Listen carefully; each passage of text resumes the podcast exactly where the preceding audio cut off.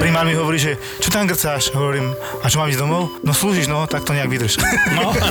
Keď som začal robiť na áre vo vojenskej a my sme tam 3 mesiace nemali pacienta. tak ma tam šuplí, že od januára idem a povedali mi to tesne pred Vianocami, tak a posratý som bol celé Vianoce a už som sa videl, že Ježiš, a mne tam to si umre a tak. Doktor má Filipa.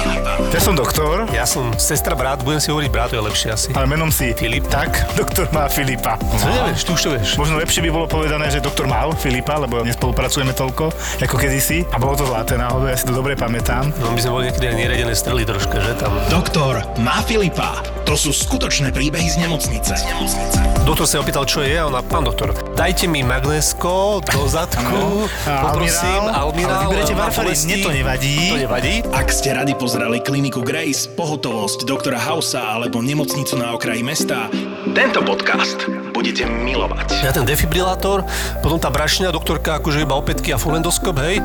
A došli sme tam, teda zložil som to ruky takto. Triaška, hej. Rýchlo, natiahnite lieky, ja rozklepaný, nedodýchaný, nie? Doktor má Filipa.